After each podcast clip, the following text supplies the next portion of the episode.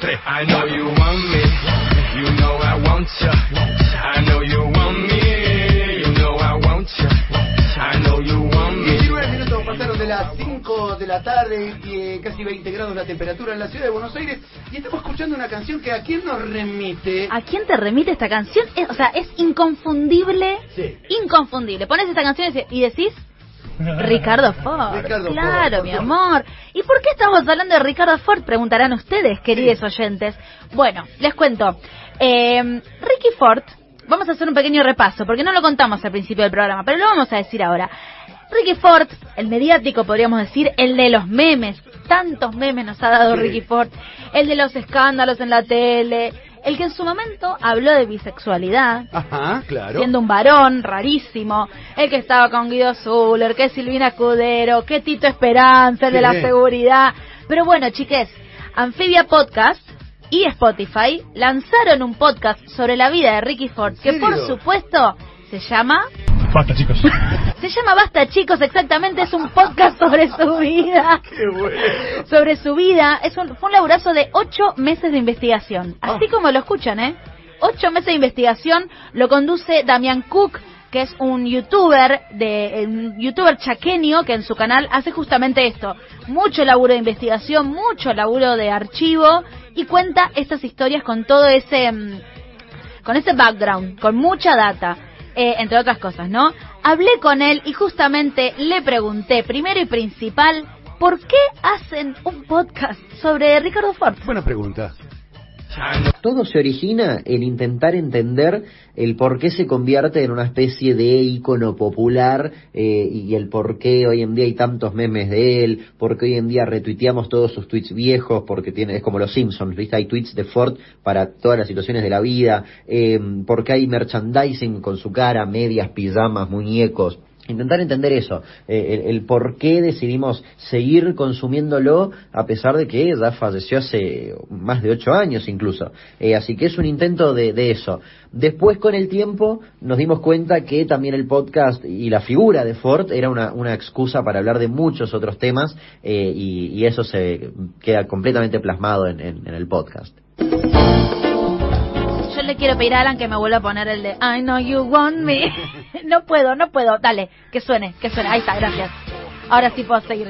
I know you want me. bueno, como les conté, esto eh, se mm, laburó durante ocho meses y fueron desde la casa de Ricardo Ford Sí. a hablar con su hijo, con Felipe, a- hablaron con Guido Zuller, con Matías Salé, con Aníbal Pachano y hasta fueron al restaurante donde iba Ricardo Ford cuatro veces por semana y donde pedía siempre la misma comida. ¿Qué pedía?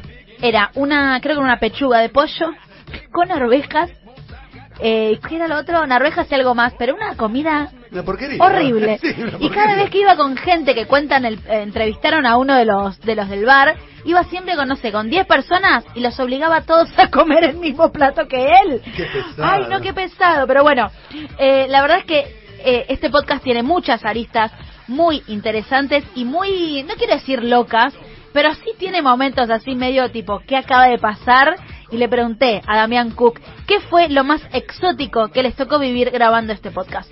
A mí personalmente, eh, no, hablo hablo por, por mí, por Damián Cook, no por el equipo de Anfibia, pero a mí lo que más me, me, me flasheó fueron dos cosas. En primer lugar, ir al departamento de, de, Ford a hablar con Felipe fue como bastante loco porque era, eh, nada, ver los cuadros de Ford, unas esculturas, eh, sus tapados, viste, los tapados que después lo ves en memes estaban ahí, los podía tocar, era como muy, muy bizarro, unas botas de él, como que no podía creer, era como un parque de diversiones para mí, sinceramente. Y por otro lado, también me sorprendió mucho hablar con Luis Ventura. Eh, estuve ahí en, la entrevista, estaba frente a él mientras se, se comía su sándwich y era muy loco porque, nada, es una persona con, con, creo yo, una visión de medios muy lejana a la mía y de un mundo muy lejano al mío. Yo vengo del palo de Internet, YouTube, y Ventura es algo completamente televisivo, es la tele en persona, eh, y eso me, me parece algo, algo muy loco.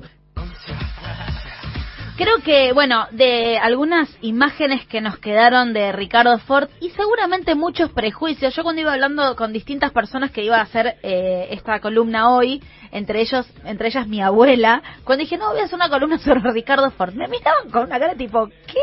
Ay, a mí no me gusta. Ay, qué, de- qué feo. ¿Por qué vas a hablar de Ricky Ford, no? fuerte.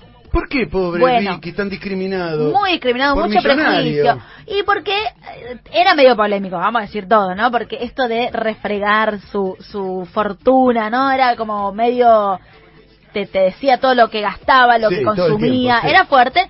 Y en su momento, que esto fue como hace 10 años atrás, se ve que para algunas personas era más chocante que para otras.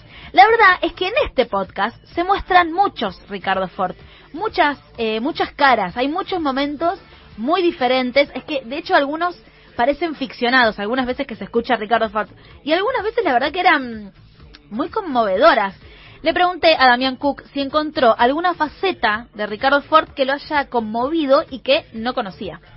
Si hablamos de conmover, sin dudas, sí, la última etapa de, de Ford me conmovió un montón, eh, sobre todo porque la tenía vista muy por arriba y cuando te interiorizás en esa última etapa de él, esa etapa eh, ya muy cercana a la muerte, estoy hablando de finales 2012 y, y todo el año 2013, es, es fuertísima, es fuertísima.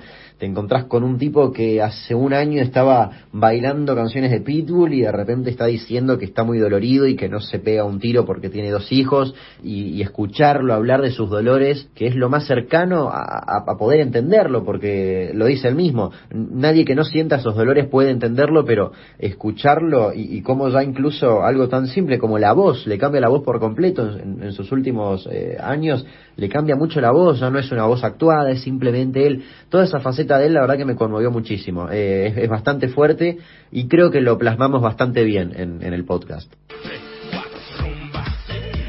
La verdad que es verdad, la última parte de Ford en el último episodio se escucha, pero de eso vamos a hablar en un segundito. Acá me encontré con un giro en la trama. Le pregunté a Damián Cook, porque como soy una señora de 35 años Sí. que tiene muchos prejuicios, Sí. le pregunté si había gente joven que se sorprendía y que no, quizás no conocía a Ricardo Ford y le hacían algunos comentarios a él, pero no, no. Cuando le pregunté esto a Damián resulta que no fue tan así y él me lo explica. Joven, yo creo que a la larga, si bien lo puede conocer a Ford por los memes, a la larga terminas interiorizándote un poco, ya sea por algún video, algo que viste en Twitter, cualquier cosa termina eh, contándote un poco más sobre Ricardo. Sí me sorprendió eh, la gente por ahí más grande que me, me decía, y te lo digo textual, leí mensajes que me decían, che, mira, lo odiaba a Ricardo porque formaba parte de todo ese show mediático que yo no consumía, y de repente escuché el podcast y me interioricé en toda su vida y ahora siento un poco de pena o nostalgia o, me arrepiento de no haberlo visto en ese momento. Eh, y eso me sorprende un montón, pero un montón, eh, para bien, ¿no? Por supuesto. todo lo que sea reflexión me parece que está bueno. Como esto de la gente grande diciendo, che, no, la verdad esto me pareció un boludo y la verdad que mirando y escuchando todo esto me encuentro con otras Con cosas otra cosa, claro. que en ese momento la verdad que no la teníamos enfrente. Pero bueno, ¿qué pasa si no te interesa, que no- si no te interesa este mundo? Eh, ¿Nos vamos a encontrar acaso con algo más que la farándula y el escándalo? ¿Hay una lectura más profunda acaso? Bueno, le pregunté a Damián Cook, ¿por qué deberíamos escuchar este podcast? Todos deberían escuchar el podcast porque si bien se lo presenta como Basta chicos, la vida de Ricardo Ford, eh, es una excusa, tanto el podcast como la, la historia de Ford, porque también aplica muy bien y es el- la persona ideal para hacerlo.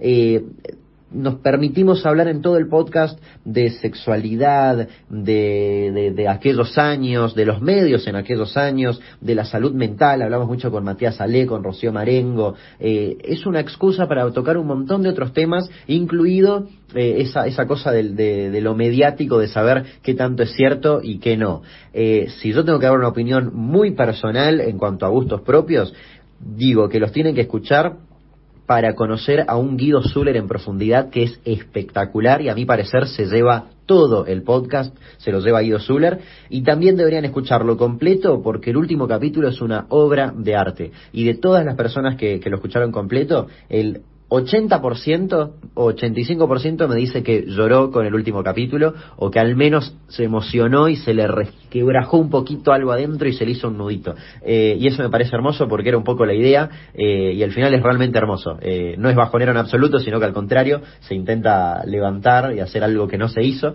eh, pero, pero es hermoso. Y deberían escucharlo por eso, porque es sencillamente hermoso. Doy fe de lo que es el episodio final porque tiene recursos muy Sí. interesantes que no se suelen usar. Hay imitadores, más allá del archivo, que se apoya mucho en el archivo, Eh, hay recursos muy interesantes. Voy a spoilear solo un poquito, sin spoilear mucho. El capítulo final lo que hacen es recrear eh, una especie de homenaje, como si Ricardo Ford se estuviera muriendo en ese momento. Ah. Eh, y agarra todas las voces de todos los que, que entrevistan a lo largo de ocho meses, que son un montón de voces, como Guido Zuller, etcétera, Matías Ale, y le hacen como mm, que les dediquen unas palabras, pero como si estuvieran in situ en un homenaje a Ricardo Ford, y aparecen cosas muy piolas, muy lindas, y la verdad que es verdad que el final es zarpado. Por último, le pregunté a Damián Cook, este youtuber chaqueño eh, que tiene más de un millón de seguidores en YouTube, les recomiendo que sigan su canal en YouTube, ¿cuál es su Ricardo preferido de estos que estuvo conociendo en estos ocho meses?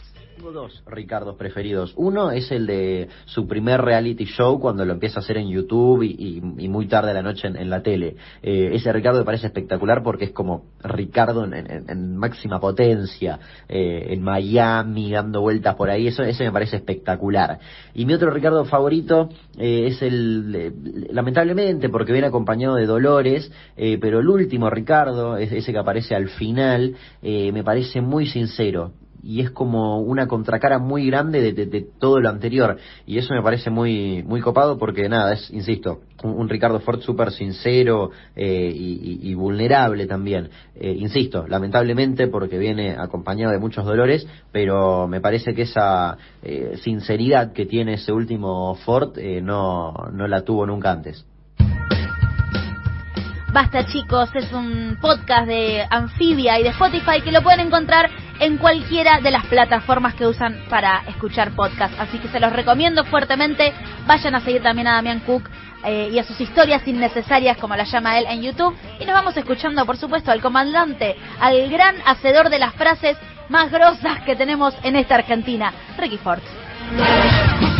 para brindarte, caricias para entregarte.